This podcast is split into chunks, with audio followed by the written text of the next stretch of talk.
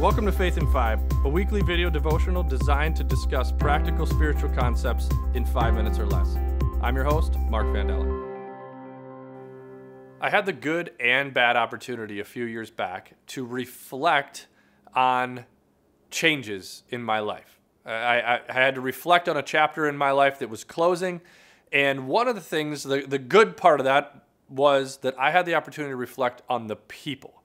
I spent so much time thinking about what people had taught me, how I had grown, uh, the people who had shaped me, encouraged me, supported me, believed in me, added value to my life. It, it, really, a group of people who were friends that became like family, and I affectionately often refer to them as my family. The bad is that I had to close that chapter. But in doing so, anytime we face transition or anytime we see these, these things in our lives where new things happen or old things go away, it gives us an opportunity to reflect. What I learned, what I realized, what, what was really revealed to me in that reflection was that the most important thing that I remembered over that length of time, it was 11 years of my life, was who it was done with. And the reason that was most important versus the successes and the failures and the, the money made or the money lost, or and there were stories of all of that in the mix. The people that it was done with was most important because we were designed to be connected. God did not create us to do this life alone.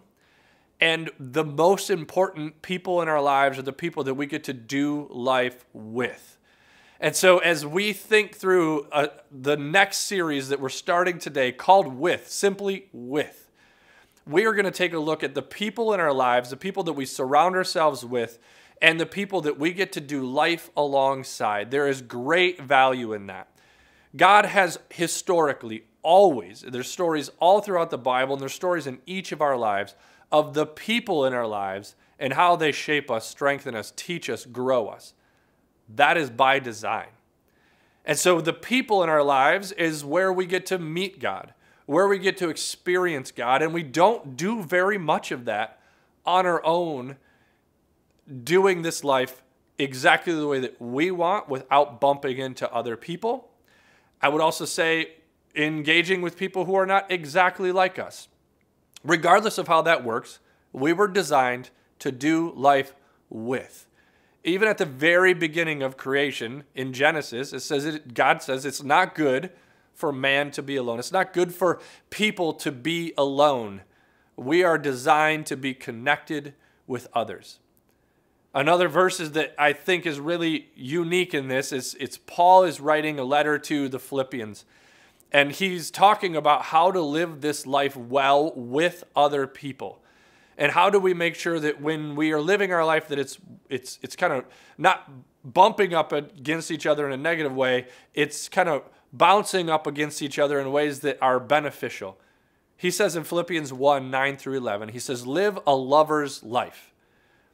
Circumspect and exemplary. A life that jesus would be proud of.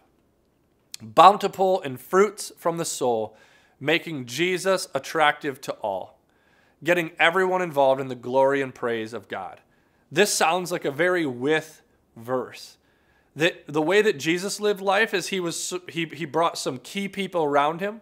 He lived life with them as if they were family. And then that family unit impacted a lot of people and even led to the place where Paul is writing a letter to a group of people to tell them here's what it looks like to do this life the way that Jesus showed us. But then it also says that your life matters more, to more people than just you, right? Jesus is attractive to all, getting God involved, getting everyone involved in the glory and praise of God. And so, as Paul writes this letter to Philippians, he's trying to model what it looks like to do life with each other. And that as we do this life, it shapes us, it grows us, encourages us. And then that becomes contagious and spills out into the rest of the world. We're designed to be connected. So, the question that I have for us in our faith this week is to think about four to five key relationships, whether that's families, whether that's individual people who encourage us, grow us, people we can lean on when we're struggling, people that celebrate with us when things are going well. Take time, one, to reflect on some of those people in the past.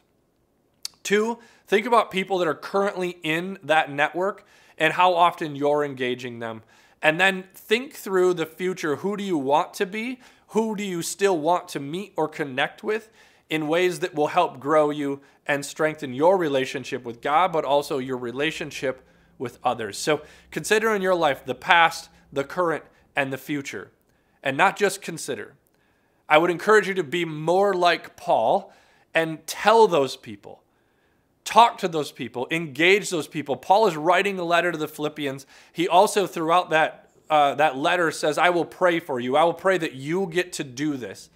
What would it look like in your own life to reflect on the people who have shaped you? But also, what would it look like to tell those people? I'm committing to this for me in the in the next coming week to be able to tell a couple people, you've meant so much to me. You've shaped me in this way. I thank you and I pray for you often. Not only will my life get better because I'll be reflecting on the with, they will also benefit from it. And that's how this is designed to be. Get everyone involved in the glory and the praise of God.